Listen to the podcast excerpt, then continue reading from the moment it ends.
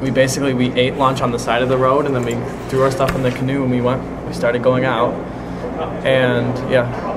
Wow. So, i mean i definitely learned how to get away from technology and stuff for a while. I learned that I, any toilet's a good toilet because we were in the woods for 12 months and even an outhouse was nice after it.